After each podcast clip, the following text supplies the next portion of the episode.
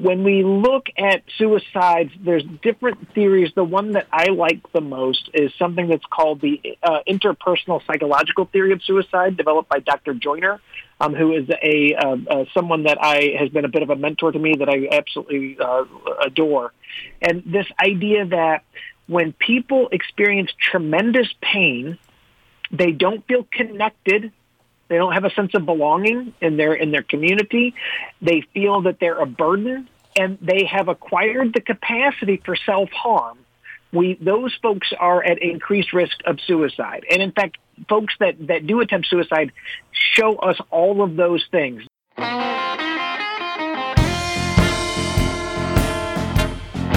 Welcome to St. Louis in Tune. I'm your host, Arnold Stricker, along with co host Mark Langston.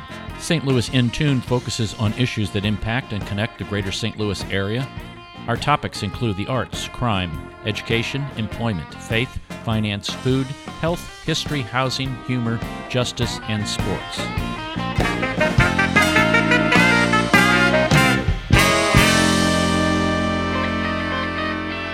So I want to introduce Dr. Bart Andrews, who's Chief Clinical Officer at Behavioral Health Response. They're in Creve Coeur. He's the immediate past chair of the Missouri Suicide Prevention Network. He's started at BHR as a crisis intervention clinician in 1998 and has dedicated the last 17 years of his life to suicide and crisis intervention. He is a person in recovery and a suicide attempt survivor. Dr. Andrews believes that the path to suicide prevention must be framed within the context of relationships, community, and culture, and that suicide is a community health problem which everyone can help to address. Hmm. Dr. Andrews, welcome to St. Louis in Tune. Oh, th- thank you uh, both so much for having me on the show and, and, talking about this very important topic. It is a very important topic. When I was in the school business, one of our greatest fears was a student uh, committing suicide because what happened several times was there was a domino effect. It like it almost gave permission to other people to engage in that same form of violence to themselves. And it's it's very disheartening to families. And let's let's frame this up a little bit and, and build from the foundation. I think everybody knows about suicide, but what are some of the factors that contribute to an individual wanting to do something like that? It's a really important question. I think one of, one of the biggest challenges that we have is that we don't value suicide deaths the way that we value other deaths. So the level of research and understanding we have of suicide is uh, paltry compared to other things. When we look at suicides, there's different theories. The one that I like the most is something that's called the uh, interpersonal psychological theory of suicide, developed by Dr. Joiner, um, who is a uh, uh, someone that I has been a bit of a mentor to me that I absolutely uh, adore. And this idea that when people experience tremendous pain, they don't feel connected. They don't have a sense of belonging in their in their community. They feel that they're a burden. Mm-hmm and they have acquired the capacity for self harm, we those folks are at increased risk of suicide. And in fact, folks that, that do attempt suicide show us all of those things. Typically, you're going to see tremendous emotional pain. There is a sense, a perception. Now, this is really important for family, friends, parents listening out there. It's a perception of feeling like they don't belong, hmm. right? Um, and and we know that burdensomeness, a sense of burden. There, there's kind of this math that goes along that my death is more valuable than my life. Mm. We see this particularly with middle-aged men, right? Um, uh, for lots of different reasons. And and the other thing that's really important that we talk about is it's incredibly difficult to kill yourself. This idea that that that this is an easy thing to do, or that people who attempt suicide are cowardly. It's the exact opposite. In fact, the research shows that people who attempt suicide have a higher pain tolerance than people who don't. Um, one of my favorite stats is of the last like 60 Tour de France winners, um, uh, four of them have killed themselves. Um, so that's a rate, that percentage is phenomenal, right? Um, um, and Tour de France winners are not weak, cowardly people. Um, physicians have a higher suicide rate um, than the general population, which is also something not commonly known. So, so if you put all these things together, tremendous emotional pain, not feeling connected, not not feeling like you belong, feeling like you're a burden, um, and and the acquired capacity to, to harm oneself. This is why one of the things I talked about uh, uh, firearms in your home. If you've got firearms in your home that are accessible to family friends, stop it. Um, because people, when they're depressed, if they have access, just having a firearm in your home increases risk that someone in your family will die by suicide by 10 to 20 times. Wow. If that person, if you've got people with substance use or depression in your home, uh, if you've got firearms in your home, the, the risk um, goes up even more. Mm. Um, and and the, the reason for that, I want to be clear about this firearms don't make people have suicide thoughts. That's simply not true, right? Um, the problem with firearms is that the uh, the the fatality rate on suicide attempt with a firearm is like 94%. It's really high. So um, there aren't a lot of firearm suicide attempt survivors out there. Mm-hmm. Um, so if people are in a bad spot and those factors are in play that I talk about and they have access to a firearm, that's a real problem. And in fact, in Missouri, 60% of our deaths are, are firearm related, oh, suicide deaths are wow. firearm related. Wow.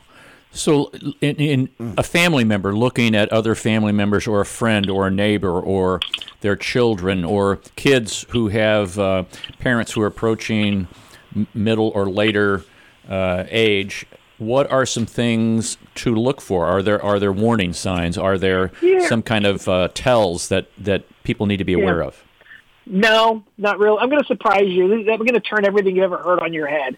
You, you, we've been pushing these idea of risk factors and warning signs on people for so year, so many years, and and and the the primary thing that that's accomplished is making family members feel guilty and horrible after someone dies of suicide. That somehow they missed the sign right? Mm-hmm. Um, so, so we're gonna we're gonna talk about what things that you can do realistically. There isn't some magic um, uh, uh, list of warning signs or risk factors that you know you need to do something. Um, but but there are some things that I will tell you that we need to be aware of, or or that you should be acknowledging. One, if people are talking directly about suicide, if they're talking about the, uh, uh, statements like "I can't go on," "I can't take this anymore," "There's no point," when people are talking about having lost hope or being overwhelmed, pay attention to them. If people are talking about suicide, we need to take those statements at face value and find out more. But the idea that you can, the idea that you can, there's this list of warning signs and you're going to identify people in your life that are at risk of suicide. I promise you, for every suicide attempt where the person had those warning signs, there were a hundred thousand other people that had the exact same cluster of, of presentations and they didn't try to kill themselves. So we tend to bombard people with these, these ideas that, in fact, association I belong to, the American Association of Suicidology, years ago we created this kind of warning sign mnemonic, IS PATH WARM. We don't use it anymore because we've learned that warning signs aren't particularly particularly helpful other than making pe- people feel guilty after the fact. Instead, I like to focus on this idea of being aware and present for the people in your life. Human beings, we are amazingly good at detecting when people aren't doing well right? This this idea that somehow we need to train folks to know when folks are are, are not in a good space is is nonsense. As human beings, we're incredibly empathetic. We're really good at recognizing when people are struggling. Pay attention when people are going through a change, when you've seen a change in their mood. Pay attention when they're not doing as well. Pay attention to the folks in your life. And this is really important. Don't be afraid to ask people about suicide. I think this is one of if, if there's anything that people leave the show with is that we need to be able to ask people I'm worried about you. You've been you've been down for a bit, and I'm I'm wondering if if, if things have gotten so bad that you've been thinking about suicide. Wow. We need to make it okay to have this conversation. I, I was just actually on an interview for Vice magazine, and they're doing a they're doing a a, a long expose on these pro-suicide websites, um, and, and, they're horrible. These are unconscionable websites. The people that run them are horrible people. I'm not going to mince words. It's really bad. But the reason that people end up on these websites is because we've made it so hard for people to talk about suicide with the people that they're around with every day. I right? find I find it difficult to ask are you thinking about suicide? I don't know why that's difficult for me to to come to someone that I love very much and say, "Are you thinking about killing yourself?" To me, that just takes ratchets it, makes it up to that next level, and I guess it shouldn't be. Uh, I don't want to put that thought that seed into their head that hey you know what maybe i haven't been thinking about suicide maybe that's something i should consider here uh, uh I'm probably wrong in that thinking is that right Oh, I'm so glad you brought this up. This myth is still out there. In fact, all the evidence we have suggests the exact opposite. People feel better when we ask them. Um, so, so this idea that you plant the seed in somebody's head by asking them, "Are you thinking about suicide?" is uh, I don't know what the correct word. I think the scientific word for that is utter nonsense. Um, not, not even not even remotely true. And in fact, what's even more compelling about this is that the research we do have suggests that when we don't ask people who are having thoughts of suicide if they're having thoughts of suicide, they feel worse, not better. Hmm. I also want to honor what you said, though. It's a scary question. I've asked the question probably thousands of times in, in, in my career, and it's still a hard question to ask. Now, now, I will tell you, in a clinical setting, I don't hesitate. But asking friends and family that question is really hard. But the reason it's hard is because we're afraid of the of an honest answer which is really should really tell us why it's so important to ask the question. Um, we're, we're, we're, we we want to. Um, it's kind of like when we ask people how are you doing. You don't really want an honest response, right? You, hey Bob, how are you doing? You don't really want Bob to say, well, I'm I've actually been really depressed. My wife left me, and I'm thinking about killing myself. Right. That's not the answer we're typically looking for, um, because because we're not prepared for that, and we just want to always assume everything's going to be fine. To suicide culturally, we have so much baggage. Like just just uh, here's an example: the baggage we have culturally on suicide suicide. People still use the term commit suicide, right? We only use the word commit in front of really um, bad things, crimes and sins. Commit murder, commit rape, commit fraud.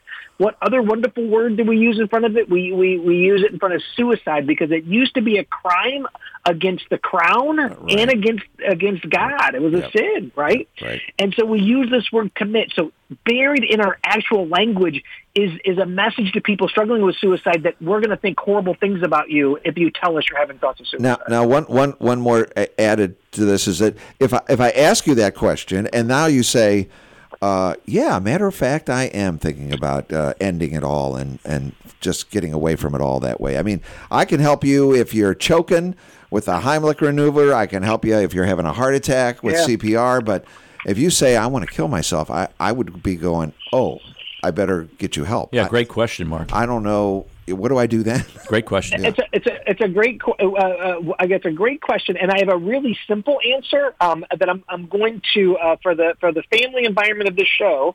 Um, I'm I'm I'm I'm going to soften. First of all, don't be a jerk.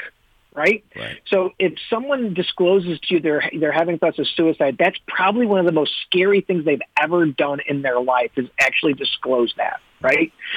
So what's really important is that we listen and validate them. Here's the here's the funny thing. People instantly think I should try to talk them out of it or, or tell them how amazing life is. That's the exact opposite. Instead, you should say, I'm so glad you told me that. Tell me what's going on. This is important. You're important. Your life's important. One of the most amazing things is that people who have had suicide thoughts will tell you that when they're allowed to explain what's going on, it helps them feel better. When we try to minimize their pain or tell them, like, here's the thing, where the, a common response to a youth is, you have so much to live for. Oh my God. This kid is 16 and thinking about suicide. They're not playing around here. If they, if they felt like they had so much to live for, they wouldn't be in the place they're in, right? Telling right. them that makes them feel worse, not better. So the first is to just be polite, gracious, understanding, and let them tell you what's going on. Two, it's a really important question, and there's 24-7 resources available for all you all out there, right? There's the National Suicide Prevention Lifeline. It's 24-7. It's answered all over the country. And part of our job, my agency, Behavioral Health Response, we're one of the member centers that answers those calls all over the country, right?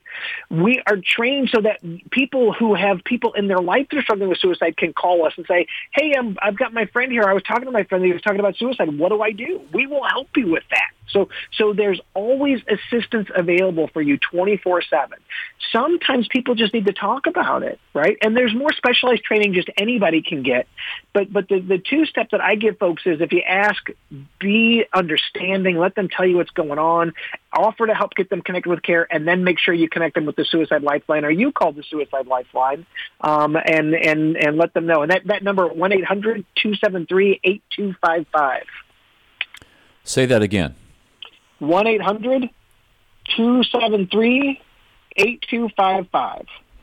Now, let me ask you this. There, and maybe you will debunk this or maybe you will validate this because in the past I have heard that okay some of some of this relates to mental health and some of it could be environmental the stressors or pressures you're put under how many uh, individuals who do carry out suicide have had a history of mental illness and Yeah. or, or poor mental health and how many have been like in comparison just environmental pressures job family or other kinds of situations Yeah, you, you've hit upon a, a, what is a very active debate in the suicide prevention community. Uh, th- there is there are two camps of folks. Um, there are a camp of folks that believe that everybody who uh, attempts suicide is suffering from a mental illness, and you've probably heard the stat that ninety percent of people who die by suicide um, uh, uh, were suffering from a mental illness before their death.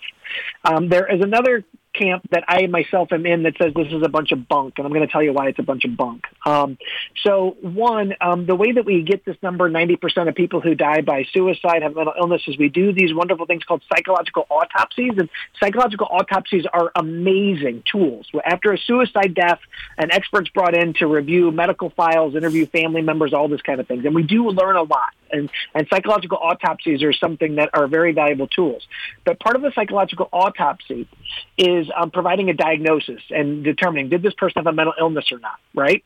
Here's what we find though when we look at psychological autopsies: if if you present a uh, an expert on somebody's life information and you tell them they also died by suicide, they are uh, likely to say that person had a mental illness. If you give that that expert the same information but don't tell them the person died of suicide, they will only say that person had a mental illness about 30% of the time.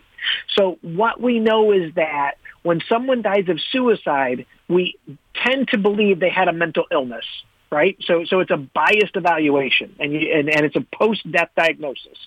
In other countries, now the CDC just put out a report about 50% of people who died by suicide had a pre-existing mental health diagnosis. Uh, that's in the U.S. If you go to other countries, if you go to China, they only find that the person who died of suicide uh, met diagnostic criteria for mental illness about 20 to 30 percent of the time. So how do we explain this huge variability and all these different numbers that folks are coming out with? And, and the, the answer to this is that we have pathologized human behavior when people are in emotional pain and they're struggling, if they have a crisis in their life, culturally in the U.S., we have said you have a mental illness. We, we have culturally created this concept of, of if you're in emotional pain, if you're struggling, if you think about suicide, then you are mentally ill, um, as opposed to this being a true concept. Now, this gets really complicated, but but but the, the the way to view this is that people who tend to be struggling with suicide are people that we tend to label as being mentally ill. That doesn't mean they're mentally ill, but we tend to classify them as such. What we do know is that people who do suffer mental illnesses are more likely to die of suicide. Uh, people with depression are about 10 times more likely to die of suicide than the general population. But mental illness is not the driving factor in suicide. In fact, people with severe major depression, only, you know, maybe 5 to 8% of those folks will die of suicide, right? Hmm. Maybe 5 to 8%. Probably lower than that.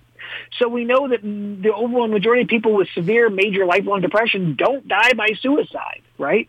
So, so mental health, mental illness doesn't explain suicide, and that's why we, we get back to this theory that Dr. Joiner talked about, this idea that we need to look at these other factors that drive suicide behavior: uh, uh, intense psychological pain, do they feel uh, a sense of belonging? Are they connected? Do they feel connected? Do they feel like a burden? And do they have the capacity to harm themselves? If you wanted to talk about one of the easiest, easiest suicide prevention methods that we could take statewide is lock your firearms up, folks. If we could actually secure firearms and make sure that people uh, uh, couldn't get access to firearms when they're in a crisis, the suicide rate would drop dramatically. Is, um, is there any data that uh, the owner of the firearm is the one? Co- I almost said committing suicide. Uh, it's oh, it's hard to stop. It took me it took me years. It's uh, not it's, it's a hard right. habit to break. So uh, is is it more of uh, someone that's in the household that doesn't own the, the weapon, or or is maybe that's that's research that's that we don't even have? Yeah, no, yeah, we kind of do know. I mean, we we know that for youth in households with firearms, the the the, the risk is phenomenally high right? Right. Um, we know that um, the majority of suicides occur um, with a, a, firearm that's already in the home. Although we did, there was some recent data that came out that showed a, uh, there was a significant number of people who bought handguns and um, uh, and and attempted within like ten days of purchase was much higher than anybody anticipated. Huh. Right. Okay. Um, so we've got really good data that that reasonable efforts like universal background checks and waiting periods, substantial waiting periods, three week waiting periods. Mm-hmm mm-hmm. Um, reduce the suicide rate about 15% in your state. Uh-huh. Um, uh, probably not going to fly in this particular state, but I'm going to keep talking about it. Um, uh, uh, both uh, three week waiting periods and universal background checks are fully constitutional and just smart, to be quite honest. Mm-hmm. Um, but the other thing is good education and good gun safety right? The gun safety, if, if, we if we really practice good gun safety, which is that um, keeping your firearms locked up um, and making sure that you somebody just can't access a, a firearm um, uh, at any time without having to go through some steps makes a really big difference. Right. Um, if you've got people who are struggling with substance use or depression in your home, I promise you, and this is going to make some of your listeners really angry. I guarantee you, if you have someone with a with struggling with a mental illness or a substance use problem in your home, they are more at risk from the guns in your home than you are at risk if you didn't have guns in your home. I promise you the guns are making your home less safe, not more safe. You know, Dr. Andrews, I want to ask this question. The intense pain, the connectedness, feeling as a burden to society or a family, and then the capacity to carry out a, a life ending event. Is this a something that is linear? Does it one lead to the other? Can they kind of all happen at the same time? What is your experience with that? Yeah, we actually do have some research on this, and there's, as again with a lot of things around suicide, there's some debate going on but but the, the, the best research I've seen came out of Harvard University and Dr. Uh, Millner out of Nock's Lab, which is a really famous suicide um, study lab. They found that the, there's a there's a pathway to suicide, and that pathway typically starts years earlier, and and and people have ups and downs, um, but gradually um, over time they're just doing worse and worse, and then they kind of go into an activation phase where where the pain gets really bad, um, and over the period of uh, maybe a short uh, a couple of weeks to two or three days, they kind of peak into this suicide crisis phase, right? Where where risk of death, risk of attempt is really high, right? You'll see some data that people um, uh, made the decision to kill themselves in five minutes, um, and and I want to point out that the research has lots of challenges with it and that that is not how suicide works. People do not go from being fine and normal to having something bad happen and they're ready to kill themselves five minutes later. It just doesn't work that way. Hmm. You typically see a path where people are struggling for a long period of time, um, and and for some people.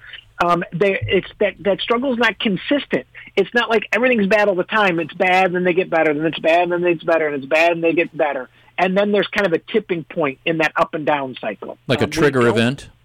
Yeah, it could it could be a lot of different things. Um, it could be a triggering event, something. And and one of the things that we're learning, and I've got some friends that have done some really interesting research about this. Some of this is about a sequence of events.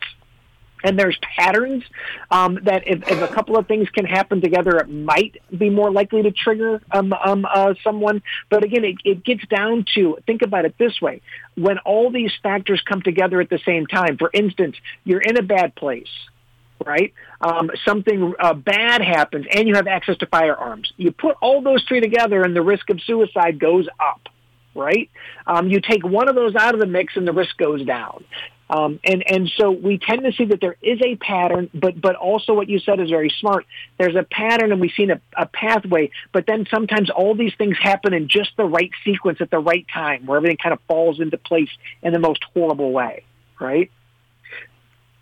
You know, if and, you and that's what. Go ahead. Oh, go ahead. I was just going to give the uh, the 800 number, folks. If you're listening to this and you're having some suicidal thoughts or you've contemplated that, please call 800 273 8255. There's someone willing to talk to you. and work through the situations and help you. Listen.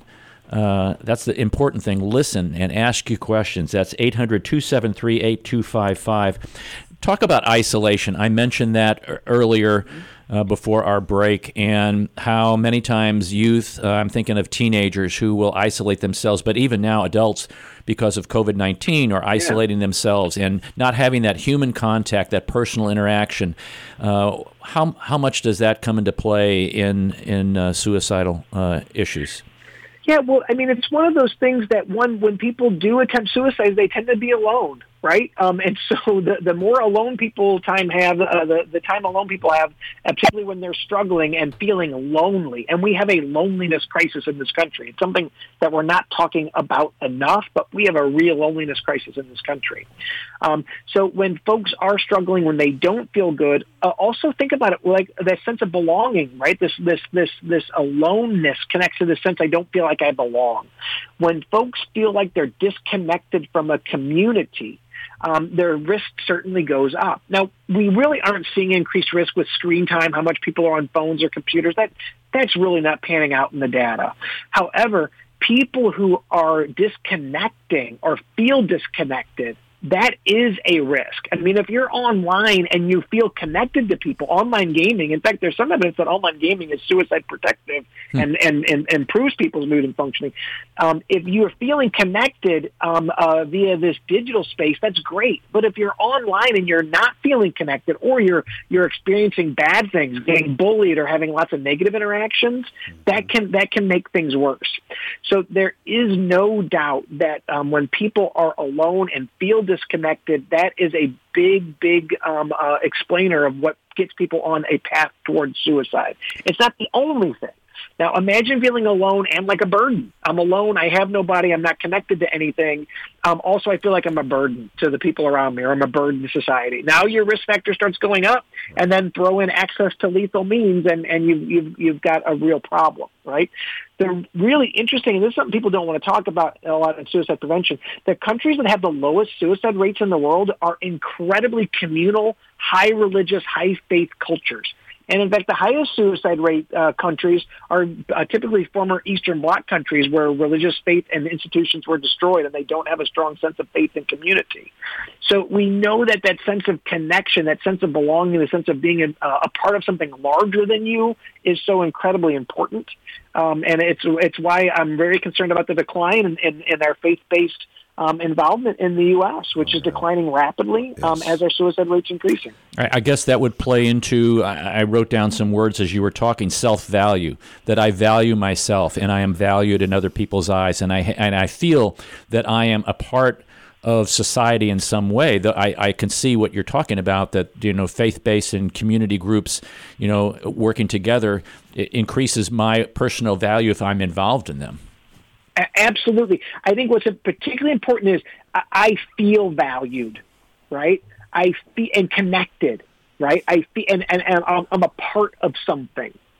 That that's so we are genetically wired to, to live in tight knit social groups. There's a there is a great book about this idea of most of the things that kill human beings, um, heart disease, cancer, diabetes, all these sorts of things, are mismatches between our environment and, and the way that we're kind of wired to live our lives. And we were not wired to live our lives um, uh, uh, separated from people, um, uh, and, and, and we were wired to live in really tight knit close knit communities with lots of communal contact. Have you heard about blue zones? Do you know about the blue zone studies? No, no. So, so and I can't think of the researcher's name, but there's this great book called Blue Zones, and they they went around and they identified these places where people live the longest, right? Where these where communities have these huge life expectancies. where Everybody's living into their 90s, right? And and one of the things they found was didn't surprise people: more physical activity, um, uh, uh, good healthy diets, right? But those things. But the most compelling feature of where people live the longest tremendous amounts of community time, people spending time together on community efforts, being connected, being valued, feeling like you're a part of a group right? In Western culture, we don't value that the way that we used to value that, right? right. It's always been a bit of a challenge. There are other cultures that are more communal, um, but but we've gotten worse right? And and I think that one of the things that's certainly connected to our increase in suicide rate is that our social institutions are fraying. People don't bowl. Remember bowling leagues? How everybody used to bowl together. Oh, yeah. We don't do things together as a community anymore, um, and that's that's a real challenge. You know, I watched one of your presentations, and it was the very first slide, and you were mentioning that you needed to update it. But what you were talking about was a different kind of physical ailments or f- physical uh, things that disable us, i.e., cancer or heart attack or things like that. And then you talked about how much money was spent for those things over the course of a period of time. And then you also had up there suicide. Would you elaborate a little bit on that? Yeah, yeah. So you can you can tell how much a, a culture values something um, uh, by how much they spend on it, right? Um, what's really interesting is that uh, back in uh, uh, back in like '71, Nixon, President Nixon declared a war on cancer, and they rolled out like a billion dollars a year. And back in the '70s, I don't know, that might have been like five billion dollars, right? Um, back in back in 1970, we spent a billion dollars on cancer prevention.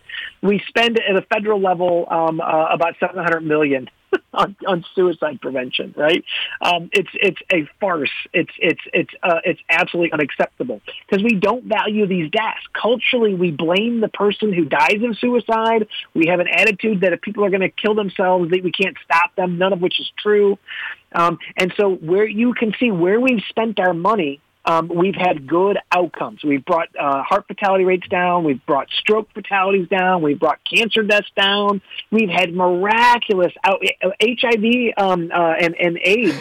Um, we've brought those deaths down. We spent real money to prevent those deaths. We don't do that for suicide. We just don't. We don't want to spend money on it, and and and hence we have the outcomes that we have um, because we don't invest resources in understanding and treating the problem. So how would that money be spent? Like if if if you had your ability to write the check, and how how would you divvy that out? Uh, so uh, we, we do a two prong effort.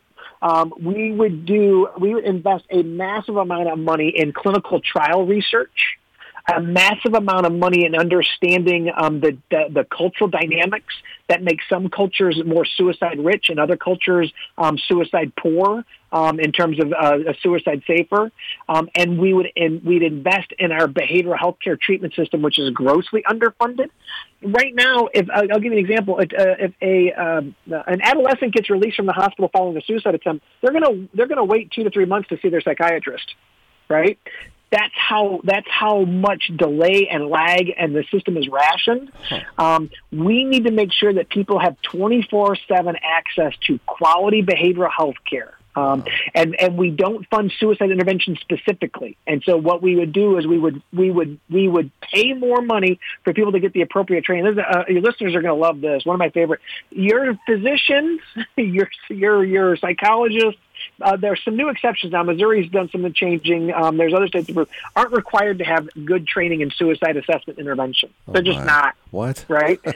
so yeah, I know. You, you, if you you would be lucky, you'd be lucky if five percent of your healthcare providers have um, good evidence-based training in suicide assessment intervention, and that would be generous on oh, my part. Wow. Um, so, so we would invest in training, and we would make sure that when people uh, when people are at risk of suicide, we need to see them more often. We need to provide robust care to them, and we need to also keep them out of the hospital. There's good evidence that the hospital is not a good approach, um, but that means we need to get people engaged in treatment very quickly. You need, if you're in a suicide crisis, you, to, you should be able to be be seen by a competent behavioral health uh, uh, professional that day and be seen repeatedly in a short period of time until you're stabilized, um, and then and then get ongoing active follow up and care coordination until you're better. And we simply we, we're able to do that uh, in some small scales, but but by and large, that's not the kind of care people are getting out there.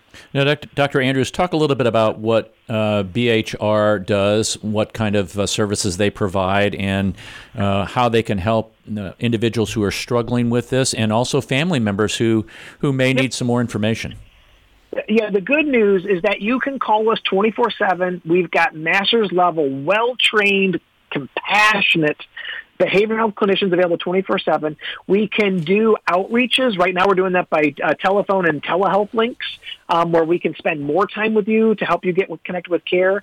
We uh, have specific care designed for people that are struggling with a suicide crisis to make sure that one, if we can keep them out of the hospital, we do. If they need help getting in the hospital, we'll help them do that. And we do follow-up services. So even after that initial crisis, um, and even after we do a, a mobile outreach for you, we'll continue to follow up with you until you're connected with care and you're doing better right? And you can reach us that suicide lifeline number I gave out. You when you call that number from 314 or 636 area codes, that call is answered at my agency behavior health response, right? So we are a part of a zero suicide effort in Missouri, um, and a zero suicide effort is really this really um, uh, important standardized care approach to making sure people get the best suicide prevention care possible, and BHR is a zero suicide agency. Um, and so if you call us, we're going to do everything we can to help you. Wow. Last question. You this is very personal for you, isn't it? Yeah. Oh, absolutely. So, so I, I lost an uncle. Yeah, I lost an uncle to suicide when I was 19. It was devastating for me and my family. And then I uh, I had a suicide attempt when I was 29 years old. Uh, uh, that really um, was an incredibly painful experience. I didn't even talk about that experience for 16 years after the event because I was so filled with shame and embarrassment about it. Now I'll tell anybody and everybody um, because it's nothing to be ashamed or embarrassed about. I'm grateful to be alive, and we need to get people talking about their suicide experiences in a really open, safe environment so we can we can get get that good news out that there's help available. Okay, now the last thing I would like for you to do is there's a family member out there listening uh, to this. There's someone who's contemplating. There are people who don't know what to do. What do you tell them? I I tell them that it's important to reach out. If it's just talking to somebody close to you, talk to somebody close to you. Suicide thrives in silence and solitude, right? Trust people let people in. Let them know what's going on with you. And two, call us. If you have a family member or a friend you're worried about, call us. We'll we'll talk to you and figure out what we can do. We'll even call the person with you, right? So there's always hope. There's help available 24/7 and it's so important folks know they don't need to go through this alone whether they're the ones fighting a suicide crisis or they have someone in their life that they think is struggling. You don't need to do that alone. Reach out, call us and we'll help you. Call 800 273 8255. 800 273 8255. Dr. Bart Andrews, thank you for joining us today in a very, very important topic. We appreciate your time, and the information you've given to us is very valuable. Uh, thank you for ta- you guys did great, and and this is such an important topic. And uh, the listeners out there, thank you for listening to us. I I, I think that, that, that you'll find there's help out there. Please reach out if you need it. We'll be there. Let's have you back and uh, continue this conversation and keep this at the forefront of people's minds so they can know that uh, there is hope and that there's care and people listen out there. Thank you. Thank you for listening. If you enjoyed what you heard, please take time to like and share this and other episodes of St. Louis in Tune that can be found on SoundCloud and Apple Podcast. St. Louis in Tune is produced in cooperation with KWRH 929 FM and Motif Media Group. Thank you for listening. I'm Arnold Strickland.